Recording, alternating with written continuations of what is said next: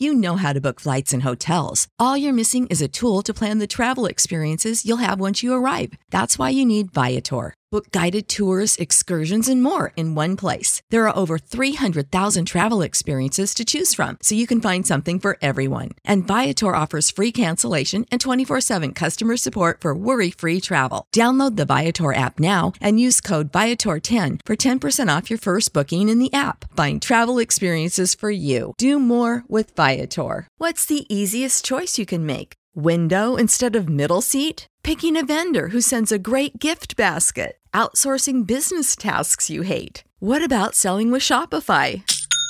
Whether you're selling a little or a lot, Shopify helps you do your thing, however you cha-ching. Shopify is the global commerce platform that helps you sell at every stage of your business. From the launch your online shop stage to the first real life store stage, all the way to the did we just hit a million orders stage? Shopify's there to help you grow. Whether you're selling scented soap or offering outdoor outfits, Shopify helps you sell. Wherever and whatever you're selling, Shopify's got you covered. Sign up for a $1 per month trial period at shopify.com slash try. Go to shopify.com slash try now to grow your business, no matter what stage you're in. Shopify.com slash try.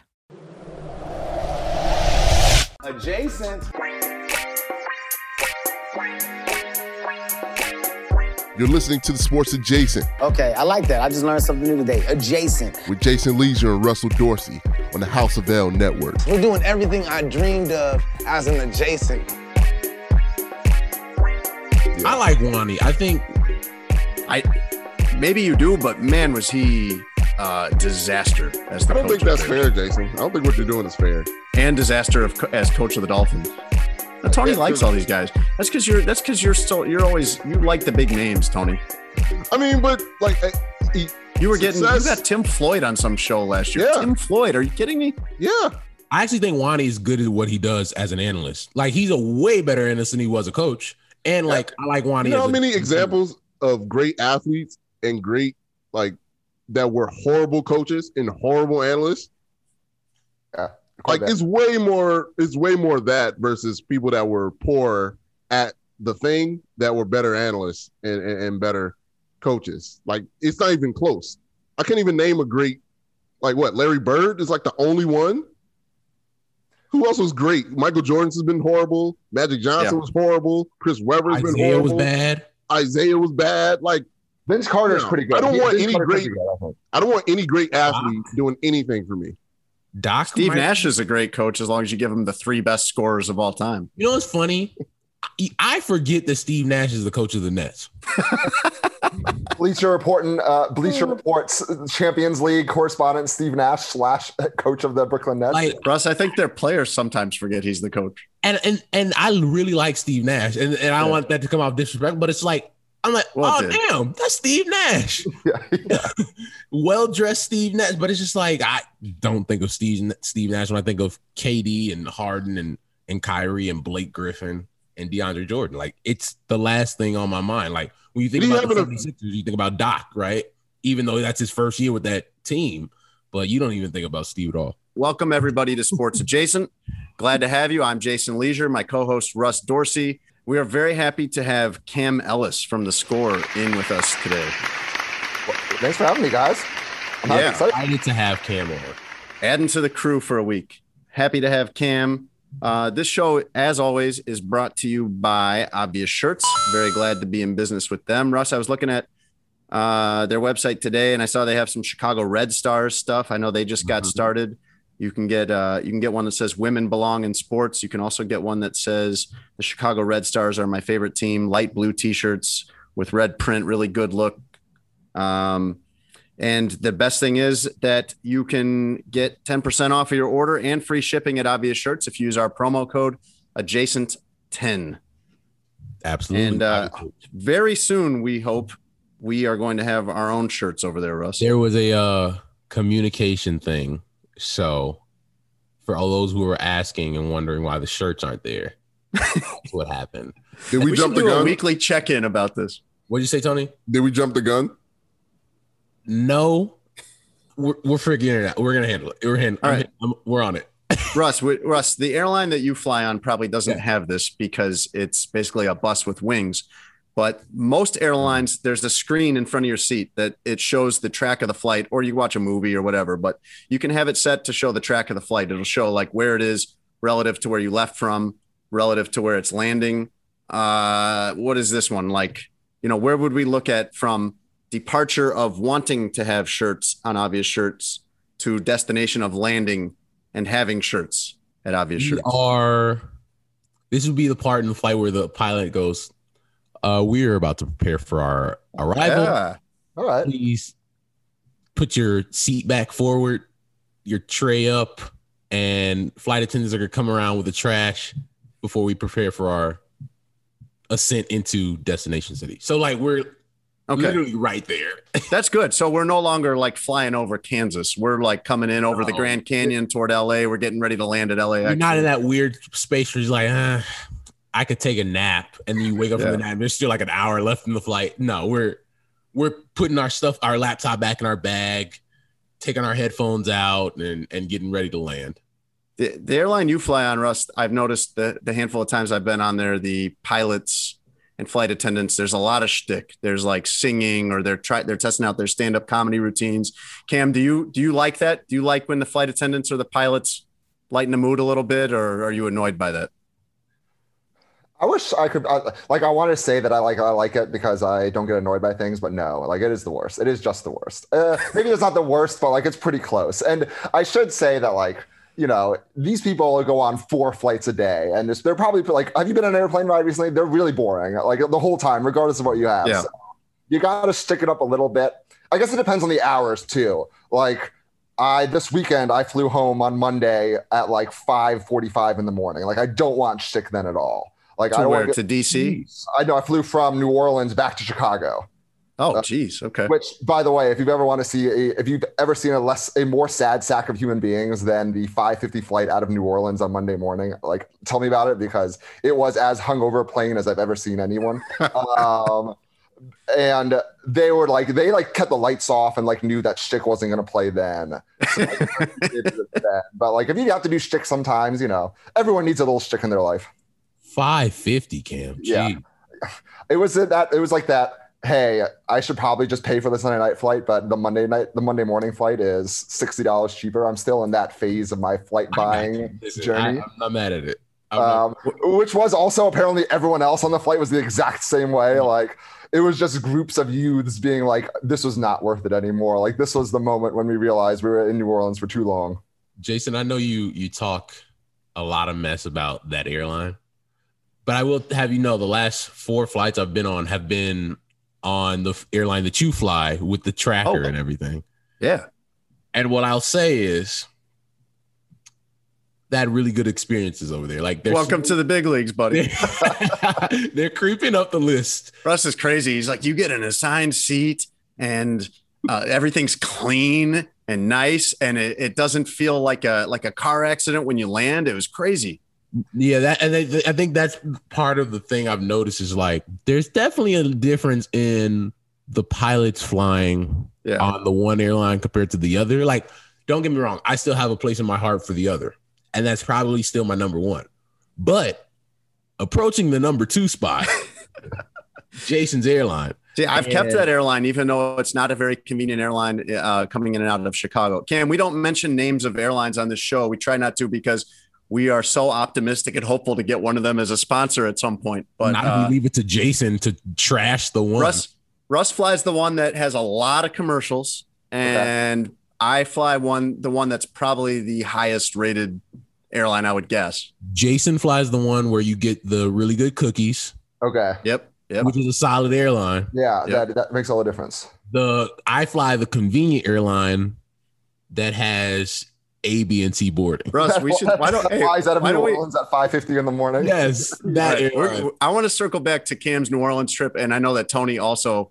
Everybody's been on the road this week except me because Russ was flying to St. Louis and Pittsburgh. Cam apparently went to New Orleans for no good reason at all, which is exactly the reason to go. And Tony was in Atlanta for a family celebration. So I, I've just been sitting at home doing nothing. Uh, I went to Naperville. That was exciting. The New I want to get back. I want to get back to that. Russ, we should just say the names of the airlines and let Tony bleep them out later. That might be funnier. I actually would like that. Yeah. That was- I just love flying. Well, or don't believe that one out, and they'll come back with a sponsorship. There you go. No, we're bleeping them out. Cam, why did you go to New Orleans? How long were you there? And uh, give us like it, like the top like two or three weirdest things you saw. Because if you didn't see a couple of weird things while you were there, then you didn't Sure. do it right. Um, I went for, like you said, no good reason at all. I was, I, it was the weekend after, two weeks after my second vaccination. And so I said, I'm buying a flight and I'm going down and I'm going inside places and it'll be great. And that is what I did. I bought a flight and I went down there. Um, I saw a Congo line of Mike Ditka jerseys. That was like, that was like the bachelor party theme. Um, I saw a bachelorette party all dressed up as Guy Fieri instead of like the normal stuff. They were all Wow. like wearing like Guy Fieri that's dope. I like which was great. It was a great twist. Um, I only saw like two or three fist fights, so that seemed pretty normal. It's a little on Um, the low side. Yeah, yeah. Um, I saw someone on the street. I guess there those people standing there with like giant forty foot boa constrictors that you can put over yourself and take a picture. Um, I saw someone try and take a picture and then try and run off with the snake, which Oh, didn't really go well. But also, it's really No. hard to like chase someone holding your 40 foot boa constrictor. Like there are a lot of variables in that situation because you're running with like a living predator on your shoulders, but and you also need Right. it back because that's how you're making money. So it was, it, I would say, it like knocked out the New Orleans experience. I, there were so many times when I just like looked at things and I was like, yeah, that's what I expected uh, for three days in New Orleans. I also, I love New Orleans, and Jason, you went to school there. I love it so much. Yeah. Would I would you agree with me that like a, a big portion of the city smells like throw up? Oh gosh, yes. Yeah. Okay. Cause I because when I was there, I'm like, yo, I really like the city, but it smells like throw up. Like No, and- specifically hard liquor throw up. It's a yeah, very like, yeah. you, you Yeah. could smell and you're like, ooh, this person had a rough night. They were deeply power washing all the streets on Saturday morning when I got up, and I didn't even think about it. But like that's how it made. That's how they clean it out every day. Is just deeply power washing everything into some poor gutter somewhere, so Yeah. that you can get your hand grenades on a clean street the next night or whatever. It all drains into the mighty Mississippi. The urine too. There's a lot of public urination is a big Yeah. issue in New Orleans. It is. I you know I I used to uh So, yeah. I, I don't know if how I feel about this choice in hindsight now, but when I lived there, I would a lot of times when I went down to the quarter, I would wear flip flops because I feel like I don't want to ruin a pair of shoes. I will just like wear flip flops and I will completely just spray down my feet and flip flops at the end of this. But now, as a, as a 37 year old with more sense in my head, I'm not sure if I would do it that way. I might just buy a really nasty pair of shoes to wear. See, I bought flip flops, or not bought, but I wore like sandals the whole weekend, thinking I was being smart. And now, just in this moment, I'm realizing that, like, you're right. Like, that was not the way to do it. Um, but no, you have to. I made a conscious effort to like plan a couple things outside of the quarter, just because I don't have three and a half days of like full French Quarter experience in me anymore. That's bless my heart. And I say the same thing. Like I lived in Wrigleyville, but I moved here way too late in my life. Like if I had moved here seven years ago, it would have been my dream. But I, I just don't have three straight days in the quarter in me. So I made sure to like get out occasionally once a day. So I so I like had the energy to do it the right way. I Tony thought you were young. Yeah, but like there's a difference. Are you between like my age? Because right now you sound like my dad. Well, You said you just said you moved somewhere too late in life. it feels that way when I see people Happens. throwing up after Cubs games. I was gonna say that uh young Tony over here spent he just said he went to Atlanta on a family vacation when Yeah. he was really trying to cover up that he was at Magic City all week. That was the on the wings, list. I definitely want to get some of those Magic City kitchen wings, the the lemon pepper, uh, Lou Williams lemon pepper wings, but I just didn't manage to get over there. Um, but yeah, it was a fun trip. Uh, I haven't flown in like a decade plus. So Tony doesn't that- travel really. huh? You don't really travel. Yeah, no, no, no. Tony Gill does not travel. Uh, I'm working on it, guys. Though I'm working on it. Yeah, we got to get you west of the Mississippi. That's our next Um, step. But Atlanta was pretty cool. Uh, found out a lot. Found out I had a lot more family than I thought. So that was interesting. Uh, found out my my family has 11 acres of land just sitting Wow. in Mississippi. Really? Yeah, What's what's on it? Uh, there Nothing. is it like farmable? it's being leased right now to some people. We had no idea. So uh Tony Gill's going to collect. So whoever's there now, if you listen to this, prepare yourselves. 11 acres, so they owe you another 29 and a mule. Well, I, I the entire family has 80, Oh, Acres. shoot, y'all doing all right. but then. it's broken down and pieced to each family. So we have 11. Uh, So that's th- that's a lot more than most. Yeah. Yep. Um, also came back with some more business plans. Uh, putting my car on Turo. So uh, if you need a car rental, uh, hit me up. Okay. So you've Uh, come up with more sorry, ideas that will uh, keep you from showing up on time to this. That's great. Uh, yeah, that's right. This is not- um, and uh, investing in some Airbnbs. So flipping some houses and turn them into Airbnbs. So that's that's the game plan You're going to do that here or in Atlanta? here. Okay. Here, I live next to, near Midway Airport, so we're currently looking at properties now to flip and turn to Airbnbs. Okay. Why'd great. you go to Atlanta? What was the setup here? Uh, my sister wanted to go to Atlanta for her graduation, uh, just kind of celebrate her and stuff like that. And we have a lot of family on both my mom and dad's side, so Mhm. we got to see a lot of them. Uh, so that was fun. That was cool, and uh, I got a lot of business advice from one of my cousins who's been uh, a millionaire for a while. So he's kind of mentoring our family now in terms of venturing out to do our own thing. So nice. be self-sustainable. This pandemic scared me. I don't know if it scared you guys. Like, well, I, well, first of all, I should probably say this. Sorry, Cam. I love you, Don't say man. we. It was great. Are Are you gonna bleep out? I didn't Yeah. say that. You just said that. We'll I just know. put. um, I appreciate that. Thank you. Um, but yeah, I mean, the pandemic scared me, and I was like, look, I can't depend on other people keeping me hired or keeping me, you know, employed. So I got to do stuff on my own. So I would encourage everybody to, you know, start your own thing. Make sure you have multiple streams of income. Well, that's Cam. That's got to feel good, right? Uh, Tony learned a lot from you getting canned. If I can be a learning lesson to anyone, then I think that's a good thing. I mean, but that venture already started. I mean, thanks to Sports Adjacent for uh, for funding me. Appreciate you guys every time. So yeah, thanks. I would also say that I learned the exact same lesson Tony did. So in that sense, it makes a lot of sense. I love the sorry, Cam. yeah, yeah. He's saying I need to be self-sufficient, Right. sustainable. I saw a guy walking his goat down uh, the streetcar line in New Orleans once in Uptown, like it was the dog. At least he was being responsible and had it on a leash, you know? You could just be have the goat next to him. So we went from talking about revenue stream, and the first thing that popped into your brain was a dude and a goat walking down New Orleans streets. Sports Adjacent. Tony, did I hear that you're the first time you've been on a plane in a decade? Yes. W- w- Were you like out of your mind nervous or you're like, whatever, it's time? Um, a little anxiety. Yeah. Yeah, I was like, I, I don't know what's going on here. Like I had to use all the all the techniques of all right, listen to music, tap, tapping, breathing, all that. So Do you come away better or is it going to be another decade before you get on a plane again? um, I don't know. I think I want to take another trip this year. Nice. Somewhere Didn't- west of the Mississippi. What, like Iowa? I didn't think we were going to do another segment about uh, flying on planes, but that since it's the first time Tony has flown in so long, and he does it so rarely, Mhm. I mean, I'd be interested to know a little bit more about this. Well, uh, nobody touched me, so that was cool. All right, come on now, don't let's not do this. Um, also, cheat code. Uh, when flying, always go with somebody that's in a wheelchair.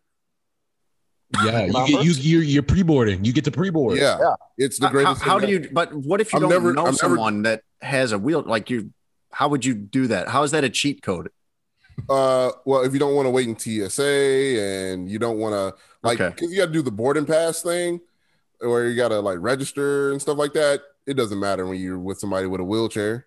Okay, so to be clear, you're saying next time I want to go somewhere, Mhm. I should find somebody that would need that kind of special access to come with me for that reason only. That's your that's your life hack. Exactly, like Right. airport life hack.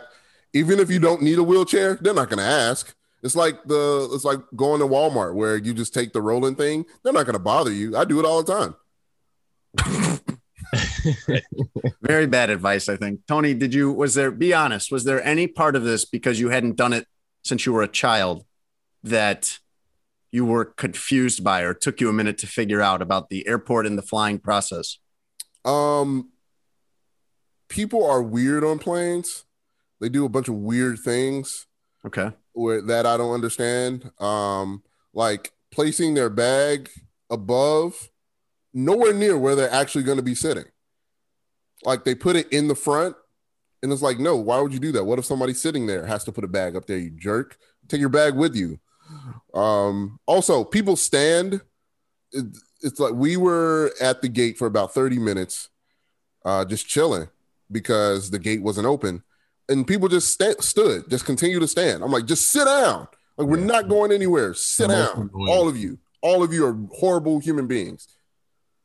I had this conversation about somebody literally yesterday, and that person said, "Well, what if somebody's ha- what if somebody has a connecting flight?" I'm just like, they don't. We all have connecting flights. I can tell by the energy. Yeah. Oh, It's also, like- also annoying. Clapping when you land. You I don't like wanted to. I wanted to slap everybody that was clapping. I thought you usually like people enjoying things and being happy. Not this. You. I mean, I think relax. it's corny. I don't do it, but I don't begrudge other people for enjoying their flight. Was the turbulence that bad? Where he's like, "Oh, thank the Lord." Yes. No, no. I, it was the, the flight was fine. he was on for us, it would have been. I was on actually, so I have to bleep all that out. Thank you. when I went to the Dominican, um, people like that's a regular thing. People clapping when they like land. So, and that was the last time I had heard that. So that was almost ten years ago. But I didn't know. Yeah, usually it's after a bad flight that that happens. But you were just a bunch of people ready to go to Atlanta. Yeah. Once they got there.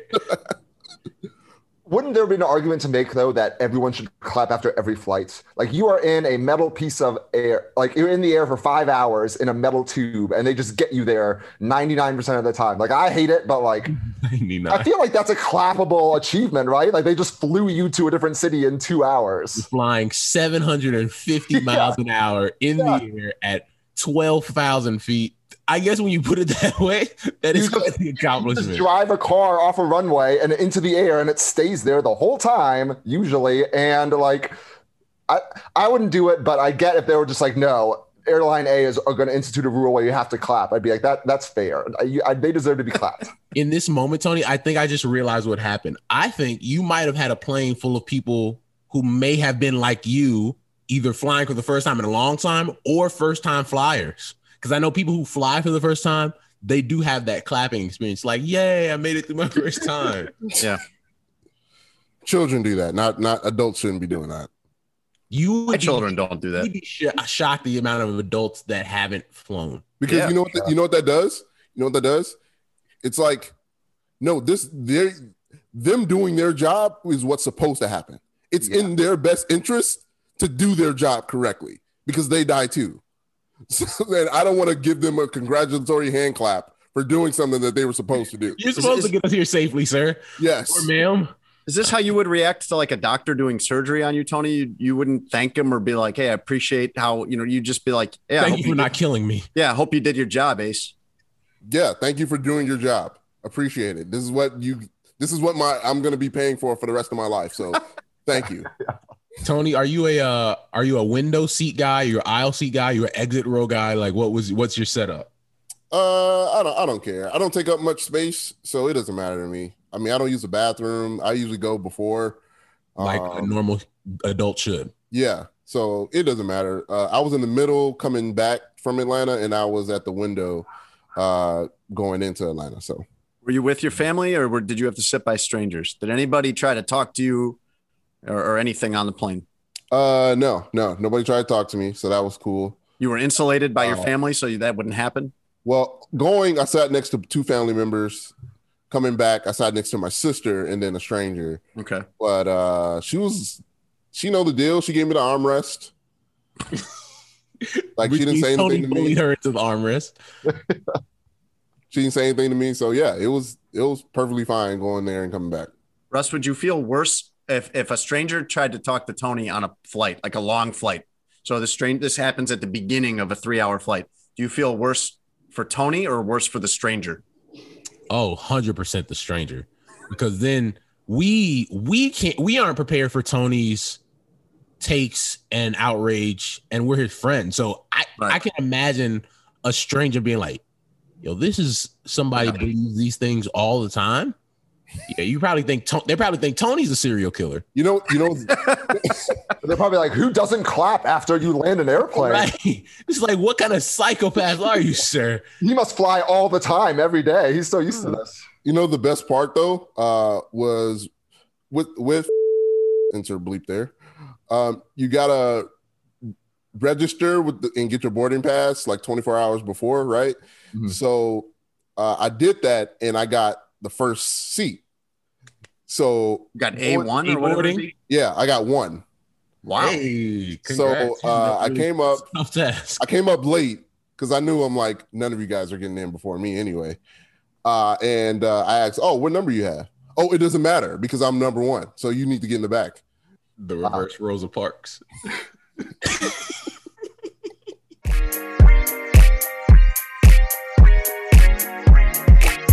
Russ, what are you thinking? I was thinking Shannon, What's Shannon? Oh. Shannon Sharpe, oh, okay. talking about when he called Julio on air. Okay. I didn't hear this. I mean, I know kind of what was said, but I didn't. All right, I before haven't we- seen- I haven't heard like audio or video of this. So he called. Just Julio. roll with it, man. You're gonna have to. Exp- there will be other people that didn't hear it, so you can just explain it. I'm gonna put uh, the clip in. Can you? Oh, the Shannon Sharpe. That can't No, be. Your, Tony, that cannot be your answer to things. No, you you because it we Tony. get sued. If we get sued, No, he doesn't care, Russ. He's a contractor. He doesn't care. no, I But he It's can't. him getting sued. He doesn't care as care. the CFO of Sports Adjacent LLC, I need to tell him now. Like if, If it we finds itself in there, just don't trip. All right, just just go with this is his answer for everything. It's like Tony, can we use this? And his answer is either yes because we actually can, Don't ask questions, guys. or it's Tony, or it's or it's this is- yes or it's yes because eh, they probably won't sue us. We're too small. That's not a good reason. This is what happens when you're A1 on your first flight in 10 years. You just think that Yes. the world is your oyster and everything Tony, just works He out. lives like that. He Tony, lives his life it- like that. in court, it's not gonna fly when I say. I mean, Tony just said it's cool. they don't give. Yeah. Worst that they can do is do a cease and desist. That's it. I've checked. they can do Thanks, Tony Gill Esquire. Appreciate that. Attorney at law. I'm mad because No, Russ, what you would do is you'd Correct. go into court and you'd say, what you would really say is you'd say, well, um, uh, uh, well, like as you're crapping yourself, you're like, uh, T- Tony said we're too small that you guys wouldn't sue us. I'd go. He never says say, it's okay. He says we're too small. They probably won't come after us. Probably, probably is the key part of that. Like we're gonna catch the one person like, "No, f those dudes in their podcast. Yeah. I don't care." Enough podcasts. He's not on the already. We'll go LLC. He doesn't care. Or they would just be like, oh, yeah, we know Tony. That's fine. You guys can throw it in there, whatever. Yeah, like figure out that. He also doesn't. one He also the- doesn't care, Russ, because he's on 19 different podcasts. So, Yeah, he's like, ah, you know, if that goes down to 18 tomorrow because of a lawsuit, big deal. we He's do like- probably pay him more than the, Yeah. besides his like job job. So I think he does want to keep this one around. Multiple streams of income, guys. I'm not into the hot take shows, but apparently they're still popular. And this week, Shannon Sharpe, Uncle Shannon, as many call him, had Twitter ablaze after on his show Undisputed with Skip Bayless, he called all pro wide receiver Julio Jones to discuss his current situation with the Atlanta Falcons. So yeah, I think it's it it was a situation where Julio was not informed that he was on air, which is a big no-no in our business. And it's a situation where now Julio looks like, oh man, you just or Shannon looks like, oh man, you disclosed had your friend disclose information on a public platform when he didn't know he's being recorded and now it's out to the public and to the world. So it's uh I think it's a situation where I tweeted about it where it's like these former athletes and quote unquote media personalities don't know journalistic ethics. Like we're all in this business, and I think all four of us have people that we would consider friends in the business that may sometimes disclose information to us. However, I think a big part of our job is knowing how to manage that and where it's friendship, where it's business. And then even if it's both, never putting that person out there um, without saying a source said or somebody familiar with the situation or something like that. Yeah. Like Julio just called his man and said, "Yo, you what, what's going on? Yeah, I'm out of there. All right, uh, you're on air by the way. Like, and it wasn't even uh, you're on air. Like, hey man, don't say anything incriminating. He was just like, "Yo, what's going on? Yeah, I'm out of there." And so it put it puts Julio in this really awkward position where it's like, oh man, um, yeah, I'm assuming all 30 teams knew I was available because I requested a trade a while ago, but now the whole world knows. So it looks like bad business. But I think Shannon's in. I think it was that's a tough thing to do or a bad look when you put a friend out, somebody you consider a friend out yeah. there like that. Mm-hmm. Um, but also as in media, it's poor ethics to do that without informing somebody, hey, I'm going to use this. Hey, I'm recording this. Yeah. And, and, then just proceeding. Well, nobody thinks of Shannon Sharpe as a journalist. I don't think. I, I don't know. I see. I see this as a bigger thing than journalism with him. I'd see it like, I, if you call me Russ and I'm in my car or something, I might take it on speakerphone. The first words out of my mouth are going to be, "Hey, you're on speakerphone, and here's here's who's in the right. car." And right. by the way, in Shannon Sharpe's case, it's like, hey, you're on speakerphone and uh, uh, who's here? Oh, yeah, America. right. And I, I think um, you say that people don't look at Shannon like a journalist. I don't think that's true because I think when it comes to players that we cover, one thing somebody like that says on air, now it's the media. Mm-hmm. Now we have this catch all where it's everybody, whether you're somebody who's doing the job and you cover me every day or the loudmouth person who's on TV from nine to noon, like you guys are all the same. Yeah. And that's why something like that is like you are technically quote unquote a I won't say journalist, I'll say media person.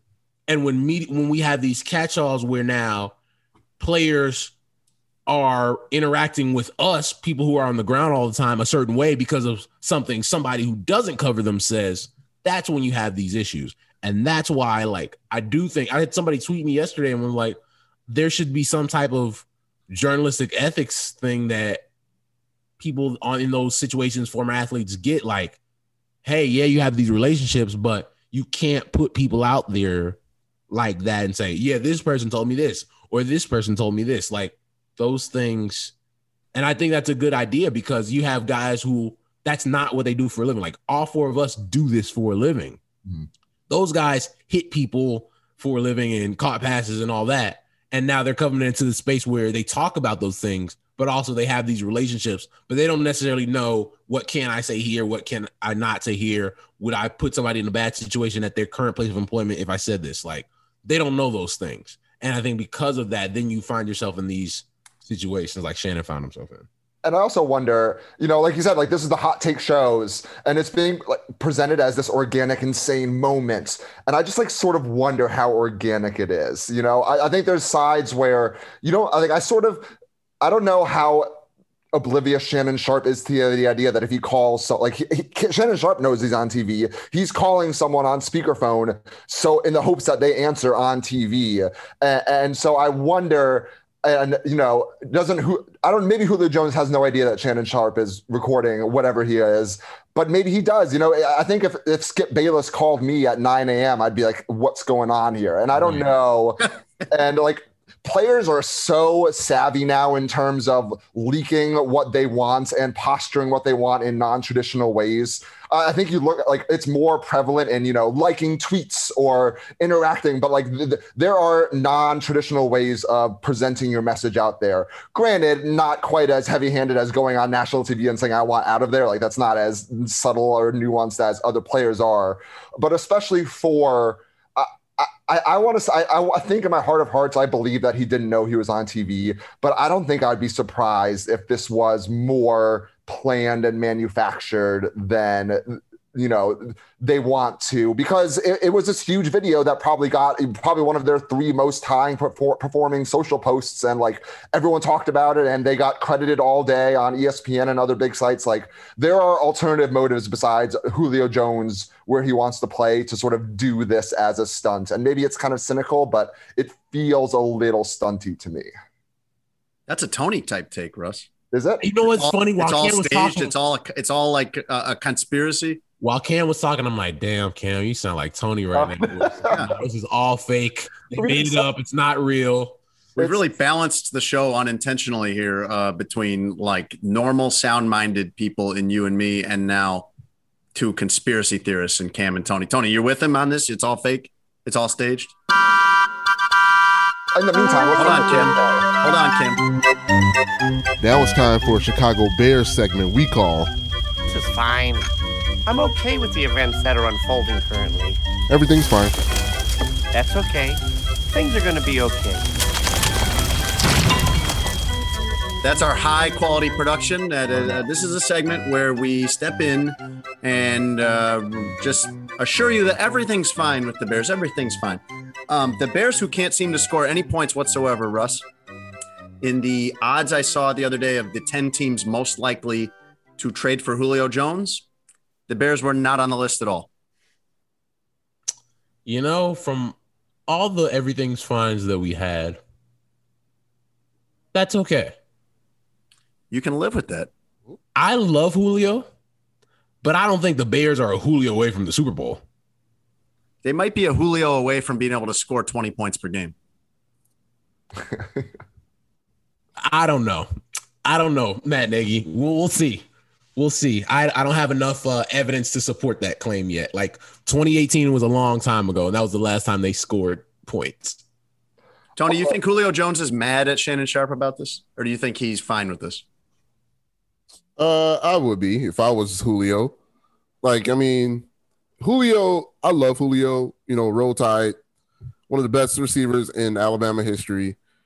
Comes in, instantly dominates to the NFL, but he says nothing.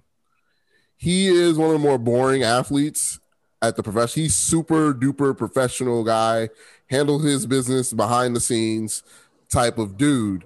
And this is he got caught in a bad spot.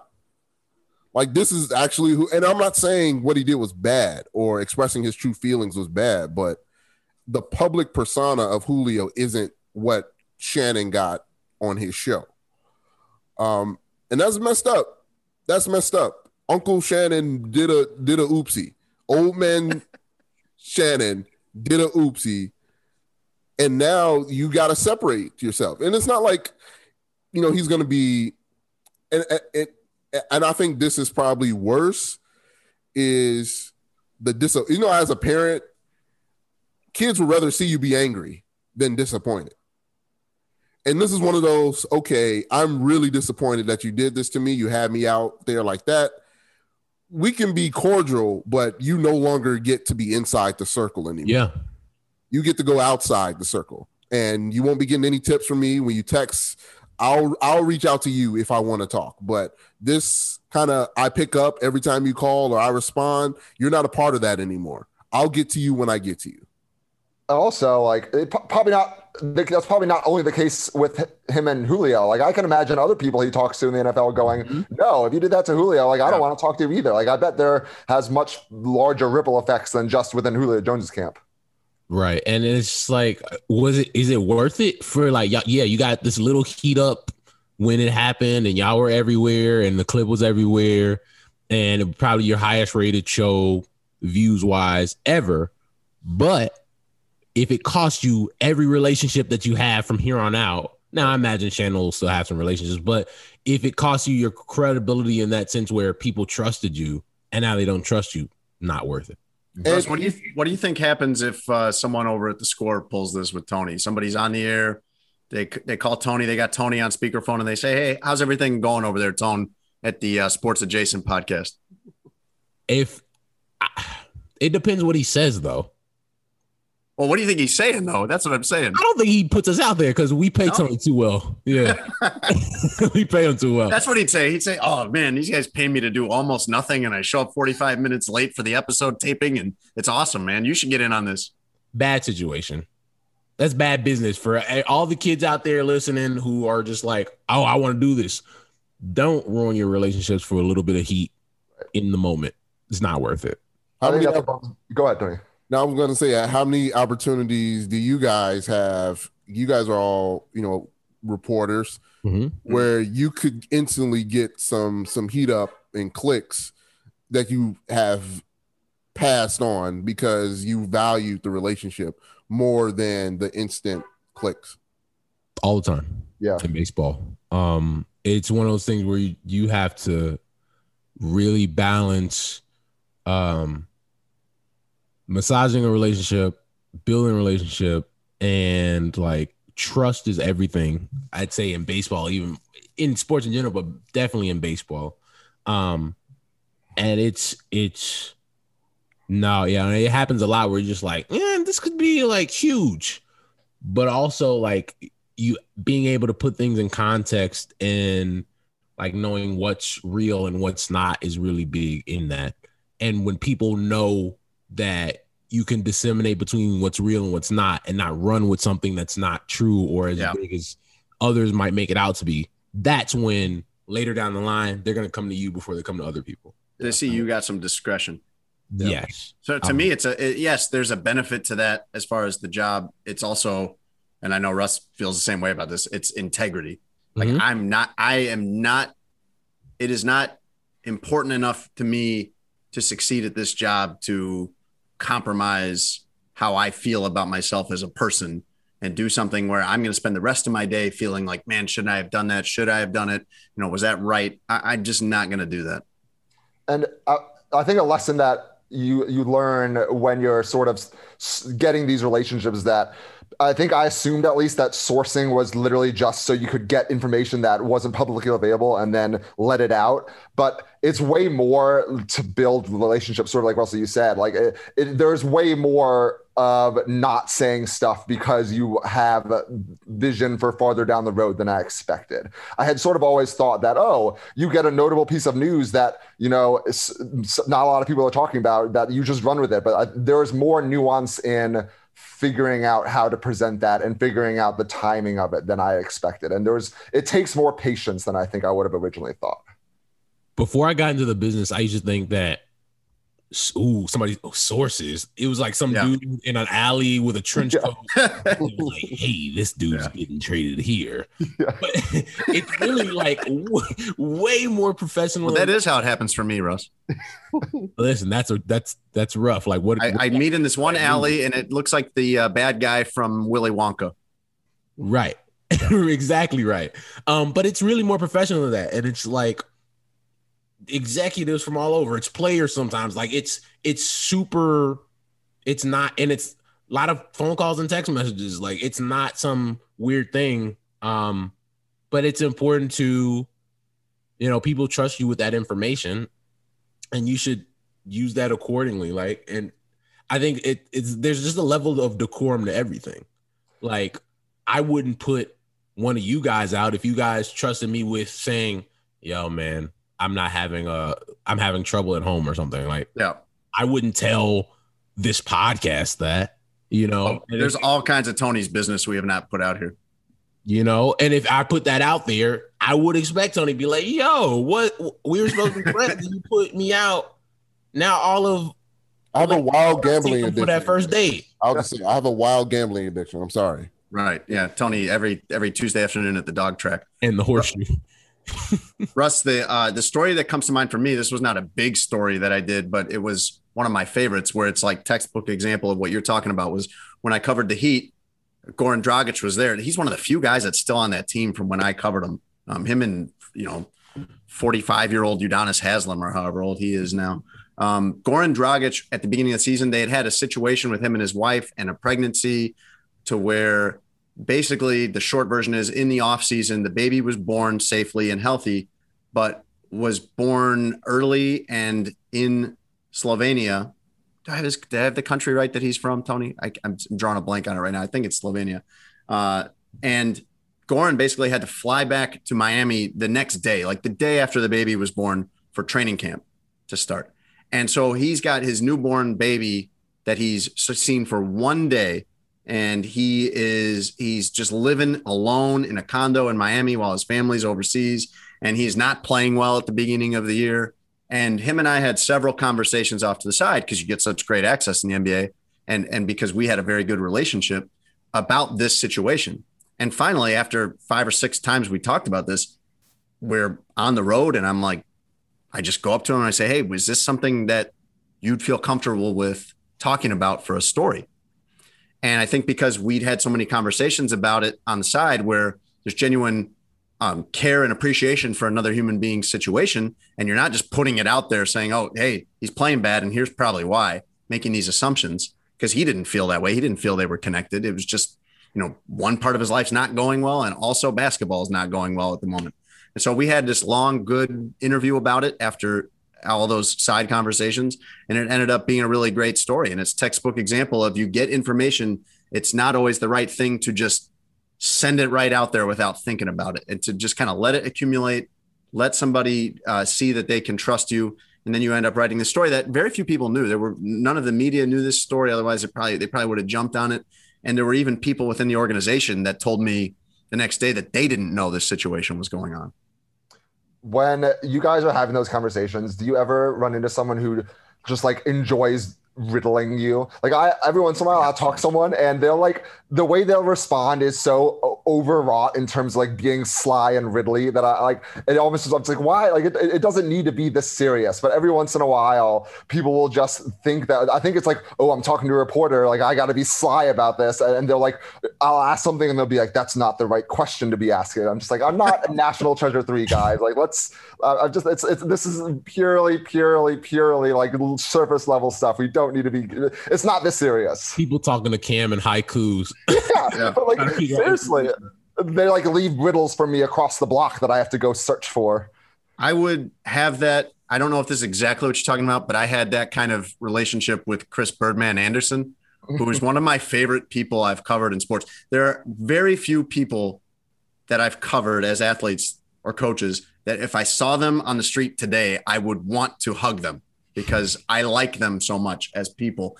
Uh, but and he would always answer with these weird, like kind of cryptic riddle type answers. But um, unlike what you're describing, they never led anywhere. Oh. It was all just to just to totally screw with me.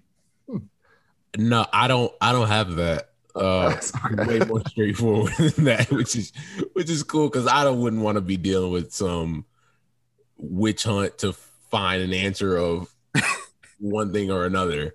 Um, I thought if you just text them, they would answer. But uh, another thing I just learned is apparently you have to be really witty, and or maybe I'm just not doing something right. But I get I get so many weird cryptic answers where I'm just like, well, now I don't know the first question, and I don't even know what that means. I'm like, oh, it's a mess. Somebody pulls up to you guys. The dog always finds its bone at the left side of the table. nah, you just be like, that's like, you, say, like, if you do get traded or not, like what's going on? Hey, this is Jason Lieser. No matter which Chicago team you love most, Obvious Shirts has smart, funny, high quality shirts that look great. Spring is the perfect time to pick one out. Baseball season is underway. You've got Mother's Day and Father's Day coming up. And regardless of all that, it's finally t shirt season after all these months of being inside, wearing hoodies and sweaters. That's why you need to hit up Obvious Shirts. It's Chicago owned and operated since 2015. Obvious Shirts is for fans by fans like I said, they have something for every team in town. My favorite one is the baseball needs more Tim Anderson's White Sox shirt. That one's cool, but you can pick out plenty of other ones Bulls, Cubs, Illinois. They have tons of different options on there. Their unique and creative designs are going to make you stand out. Go to obviousshirts.com and use promo code adjacent10. If you don't know how to spell adjacent, this is a really good time for you to learn. I'll spell it for you right now A D J A C E N T, and then add the number 10 at the end of that. It's all one word, adjacent 10, to receive 10% off next time you order at obviousshirts.com. You should go get one right now. Obvious Shirts, words on shirts.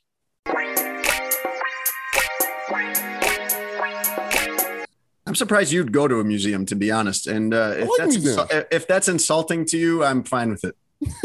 I like museums. I definitely saw Tony's IG at the museum. I'm like, look at Tony trying to be cultured for once and, and making sure everyone knows it. it. It was so funny because it was like, oh man, Martin Luther King's house, his neighborhood, his church, Ebenezer, yeah, yeah, the the Civil Rights Museum. Look all this stuff. Rosa Parks a liar. Trap Museum. That's how my Instagram story went. Did he put that on his Instagram like uh, to make it look as though that was the purpose of the entire trip? Was he just went to like learn about history instead of that he went for a party weekend with his family? Right. Did he? I don't know. I'm asking. I'm, I'm just saying from what it looked like, it was like, oh, dang, Tony's out here like learning about African American history and the civil Yeah. rights movement. Yeah. And then it was just like this boom, T.I. trap music. Did, Tony, did you have someone take a picture of you looking at something thoughtfully, like No, no. having deep feelings? I feelings? took uh, I took one picture. Just uh, j- it was just me and my dad. But other than that, no. I just want to take a picture of other stuff. I spent part of my weekend taking my kids to Lincoln Park Zoo, which was uh, an interesting experience. We had a fun time, but I'm kind of losing it with zoos. I'm kind of losing interest in them because most of what you're looking at there, Russ, it's either like some raggedy looking camel or they've got 19 different things that are all some version of a pig. It's like a shaggy pig or a spiky pig.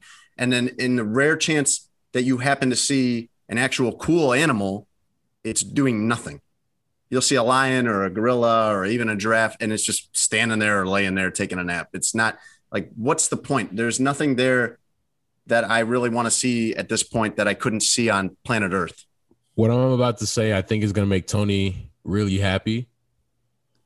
So this is my thought about the zoo and aquariums for that matter. Yeah. As a kid, they're great. And I even still enjoy going to Shedd Aquarium because I think it's awesome.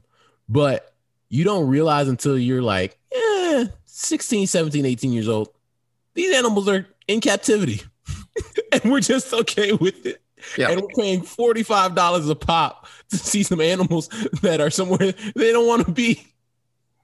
and like out of their mind crazy because of it just like pacing across their like a tiny square inch of spacing just because that's all they do all day it's, it's so dark they're so Well, dark Kim, Oh. if you're lucky they're doing that so you at least can see them walking around otherwise they're just laying there depressed. Yeah. It's like they know they wouldn't make it in the wild. Zoos are a dark place man. Once well like we must have rightly said like once you realize that like it's not this probably shouldn't exist at Mhm. all in any scenario. Like why are there elephants in washington dc like no one there was Yeah. never a need for elephants in washington dc or wh- whatever animal you want to say like they're a really dark place. And then when you realize like they can never go back into the wild. Right. Because they were never in the wild well, yeah, they got ta- well, they got taken out. they're bred in captivity like over years they're they're not legally allowed to take animals out of the wild for zoos So they you can breed like lions. yeah yeah Yeah. What? and there's so like these a are animals that are that feel like basically over time working have with never they've never been exposed to their natural environment, so they wouldn't know what to do in there any more than you or I would. Nah, I don't like that, man. That's bad.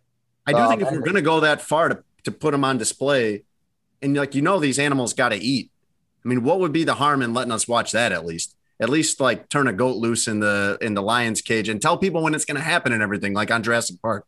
Like, or and then like put a a, a public service announcement like, "Hey, this is a something gruesome is about to happen." Like they do in the news, like viewer discretion is advised. There you go. Yeah. And uh, also, like, they just die real fast, way faster than they should. Um, they- it's like it's really dark, but they do. They just they just die fast. I shouldn't laugh at that, Why is that so hilarious to you, Russ? because I think it's just like they're so stressed in there. It's just Right. like, bro, uh, I'm. I, it's a wrap. I'm. I'm. Uh, I'm out of here. it can't be worse than the Lincoln Park Zoo, so I'm out of here. See you later.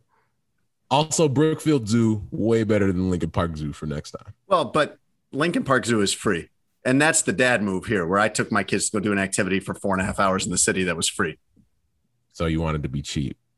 I am cheap about th- well, I am cheap about things that I feel like I can be cheap about. So if I can go to one zoo for nothing or another zoo for 40 bucks a pop, I'm going to go to the free zoo.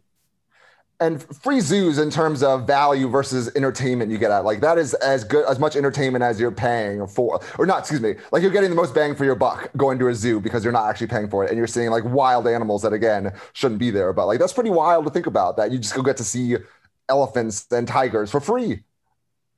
Also, Yeah. like should that be the case? Yeah, go be happy seeing depressed animals.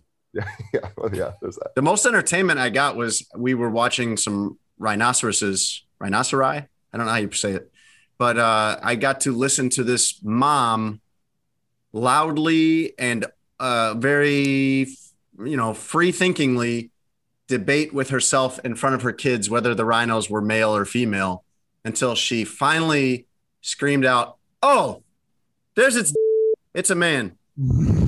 I bet that oh happens like four times a day at the zoo. I bet people like at- four little kids. all the time. You think that's what everybody's doing in their head, or that's what people are yelling out? Oh, look, there's a. That's a wild thing to say around kids, man. Well, now the Oh, kids wow. know male or female rhinoceros at least. I've got my kids there, like hoping they don't ask me about it, and certainly, um, I would hope that you don't say that to Anna and Greg. no. Apparently, another parent was uh, happy to step in and say that for all the kids within earshot. What if what if the deed's being done by the animals? How do you explain that? Uh, you just say, "Hey, let's go get some ice cream." what a parent move. You don't Yeah. say, "Oh, they're mating." My kids are that way. my kids spent most of that day probably being my kids are seven and ten but they're old enough that they're already kind of over it with me. Like they're not they're not entertained by anything. Like we i took them on anything i say i'm at the stage where i'm embarrassing them and they're at the stage where they're embarrassed by it i guess. Because we went on the merry-go-round there and i'm like asking my seven year old daughter if hey if I, if I if i kind of whip the ostrich that i'm riding like like they do in horse racing will it go faster? And she just goes yeah try it and rolls her eyes at me or we're walking over to the we're walking over to this area where they've got a wolf and i'm just kind of like joking around being like hey i hope they'll let me pet the wolf. And my seven year old daughter russ looks at me and in all seriousness goes you deserve whatever happens to you.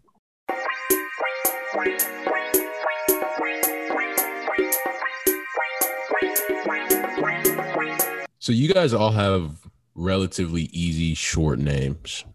yes. So like I wouldn't imagine that you guys necessarily have nicknames unless you have some one with your friends or others like with your family. It's like Tony, you have Tony. Cam is Cam. Jason is Jason. So like Tony is his the what people call him is like the quote unquote nickname. Cam, what people call you is quote unquote your nickname. Like obviously your name's longer. And then Jason, I don't know what your nickname would be. some people in like my wife my mom and my old colleague joe shad for some reason all felt comfortable calling me jay instead of jason which i don't mind it's fine No, I, I- I think that's fine. But no, so no one from your college days, no. No, like that. no, no. My kids have a nickname for you, by the way. They're gonna not want me to tell you, but they call it. They call you it like when you're not here. what is it? I'm so curious. It's harmless. They call you Russell Sprout. Oh, Oh my gosh, that's so cute. I do not. I'm not mad at that. I've heard that one um through the years. That's that's cool. Um, I, I have noticed like when I introduce myself to people, Yes. I always introduce myself as Russell, but usually most people call me Russ after that. Um, but I notice like the difference between like dudes usually call me Russ, women usually call me Russell. Whole thing, Mm. which I've always thought was interesting. Okay. Um, but yeah, I, you guys have that weird like you have short names, and so you're what people call you is kind of the nickname. I always ask people. Like I'm sure, I'm positive. In fact, I rem- I vaguely remember doing it, asking you when we first met. Do you want to be? Do you go by Russ or Russell? And then you and you said Russ, and so I always went with Russ. But there are plenty of people that are like that. Like Michael Kim likes to be called Michael, not Mike. And I always ask people that, and I, I I will call you by whatever name you want to be called. What I hate is when I ask someone and they're like, "Oh, I don't care, whatever's fine," and you you know they have a preference on what they want to be called. I mean, like for me, I will call you Nighthawk if that's what you like to be called. So we're gonna Russ, start that up. Russell, Nighthawk, whatever. We're gonna start that up next week. Night the I'm your co-host Nighthawk with Jason Lieser and Tony Gill. Uh, but no, I, I think it's always weird because I'm just like, dude, I don't care. Russell is my name. Like, so if you called me that, I wouldn't care. But if you called me Russ, like, and it's easier and simpler, sure. Why why not? Who cares? i- if someone came to you guys and like told you what nickname they're going, if someone was like, "Hey, I'm going to call you Russell Sprout," would you be like, "No"? Like, I, I- I'll tell you what name you can call me. But if someone, There's an age range where you can call me that, and Uh. Anna and Grace are in that range. okay, I wish somebody would of legal age say, "Yo, I'm calling you Russell Sprout." We're gonna have we have some words. yeah, yeah, that's going thirty right there on spot. Oh yeah, definitely going thirty off that. Okay, that's did you guys uh did you guys see uh Michael Malone of the Denver Nuggets set that record straight with Cassidy Hubbarth about hey, it's not Mike, it's Michael Malone during an in-game interview. No, I didn't see that. Really? Wow. Yeah. Wow. Wow. And it kind of threw off guard, but luckily she was able to get back to you know what she was going to ask. But you can tell that rattled her a little bit.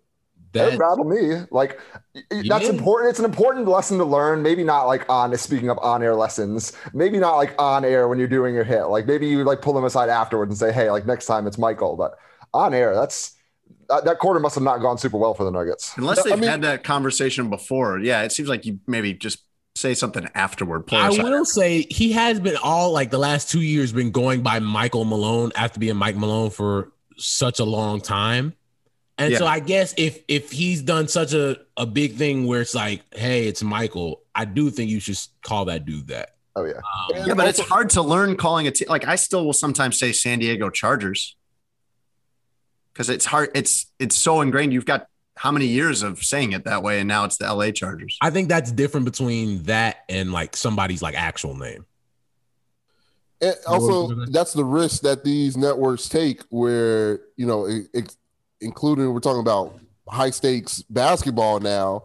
Like he's probably he's in tune to the game, and you're asking him to do like this whole like interview while he's trying to coach up his team like, in the middle of the playoffs. Like that's the risk you run. You're gonna get an intense reaction sometimes, and I don't think they should apologize for it. Like I always think it's weird when you know those post game interviews. They're literally still on the court or something crazy just happened and they're, they're and to the players credit they handle it fairly well but i'm just waiting on somebody to just catch them like in not in the best of moods or best of moments after exerting so much energy doing the activity. Hey what do you think about all of this stuff that's going on like in the world? Like it, it always felt off-putting to me to ask them right after. They're still Yeah. sweating. Yes. they're literally sweating from the game to ask them all these existential questions about you know the world and conduct an interview about man i was just trying to play like i don't know man like that's that's what i'm fully expecting one day We were we were doing that in especially in 2016 in the NFL and when I was covering the Dolphins,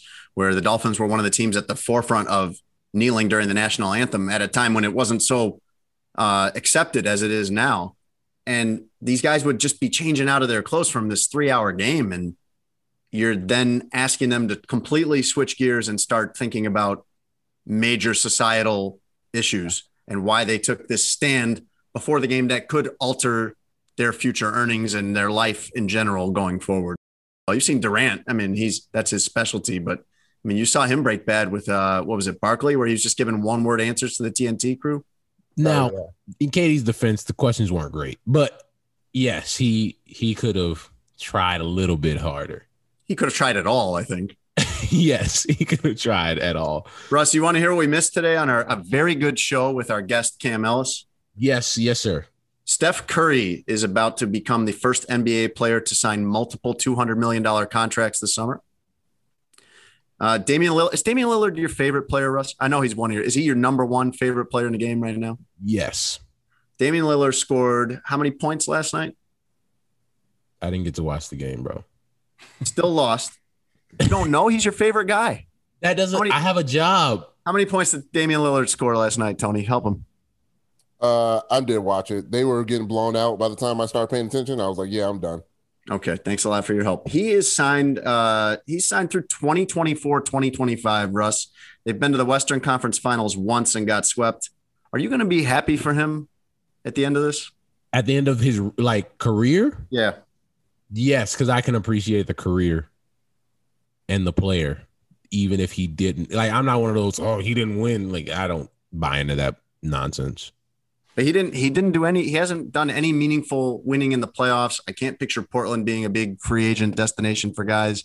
Are you going to be frustrated that a guy who's so talented and a guy that you like so much it would look like is going to get to the the next few years here and get to the end without any major winning? I mean, he's not. I, it's.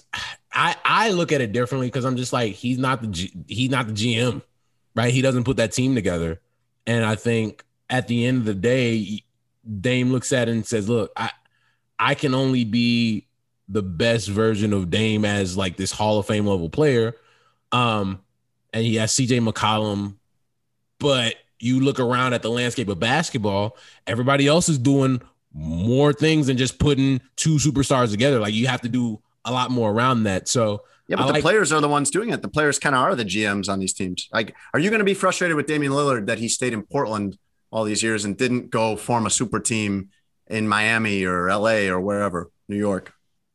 Upset? No. Um, I think that's a player's personal choice. Like D Rose, when D Rose wasn't really on the huge on the recruiting train. Uh, I know he did a little bit, but not like other players do. But I wasn't upset with D Rose because the Bulls didn't win because I don't think that's his responsibility all the time. I know Tony was. 42 points in 42 minutes, by the way, for Damian Lillard in that loss to the Nuggets blowout loss. Uh, Phil Mickelson, speaking of uh, old people news, oldest golfer ever to win a major at almost 51 years old, won the PGA championship. Uh, Nelly, since we were talking about him earlier, his real name is Cornell Haynes Jr. Did you know that? I did. You did. And a cow attacked and killed a 76 year old woman in Houston this week. I didn't know that cows attacked people. What I've noticed about uh, the just miss list, there's always going to be something about a wild animal doing something crazy that ends it for you. Well, I actually, I have one more that's also about animals. Uh, my kids got some caterpillars. Apparently, they couldn't just go find some out in the world. I feel like they'd be everywhere. But you order caterpillars through the mail, you put them in this contraption like this net, and you study them as they become butterflies. And they have five of them, and they named them. Would you like to hear what the names are? yes, please. Tater Tot, Lady Constance, M20, Alexander Hamilton, and Tony Gill. Hey, there we go. So, all right. So here's my question now, because I have, I've. So, do they look alike, or do they know? They all look like caterpillars. The kids have no idea which one is which. Okay, that was just my. I just wanted to know that part. Thank you, everybody, for listening to us. We love having you. Listen, uh, listen to the show, download it, share it with your friends. You can subscribe on iTunes and other platforms to get this regularly on Thursday mornings. Uh, rate us, give us a rating. Tweet us, definitely tweet us your feedback. We will circle back to some of these topics and other topics we've covered throughout the past couple months. Uh, if you tweet us interesting or funny things, we'd love to incorporate our listeners more into the show. Email we, sportsadjacent at gmail.com. Comments, concerns, questions, the whole shebang. I don't know if anyone that listens to podcasts, if you're making like a uh, what's the what's the chart with two circles and they overlap? Is it a Venn diagram? Diagram. Yeah. I don't know if the circle that says listens to podcasts overlaps at all with the circle that says uses email still. Do you guys get emails from fans? Do people reach out to you? We've gotten a couple. Nice. Yeah, I, I think, that couple he means just promote it. We should promote it more, but uh, sure, we should promote it more. He's right. Yeah. All right, see you guys next Thursday. Bye, guys. Thanks for listening to Sports Adjacent with Jason Lieser and Russell Dorsey. Be sure to download, subscribe, and give the podcast five stars. You can check out the latest episode of Sports Adjacent on all digital streaming platforms. I'm very much adjacent. For a couple hours, I thought I was hood. But then all that happened, I was like, you know what, James? You adjacent to the mother. For the ones who work hard to ensure their crew can always go the extra mile, and the ones who get in early so everyone can go home on time, there's Grainger, offering professional grade supplies backed by product experts so you can quickly and easily find what you need. Plus, you can count on access to a committed team ready to go the extra mile for you. Call, clickgrainger.com, or just stop by. Grainger, for the ones who get it done.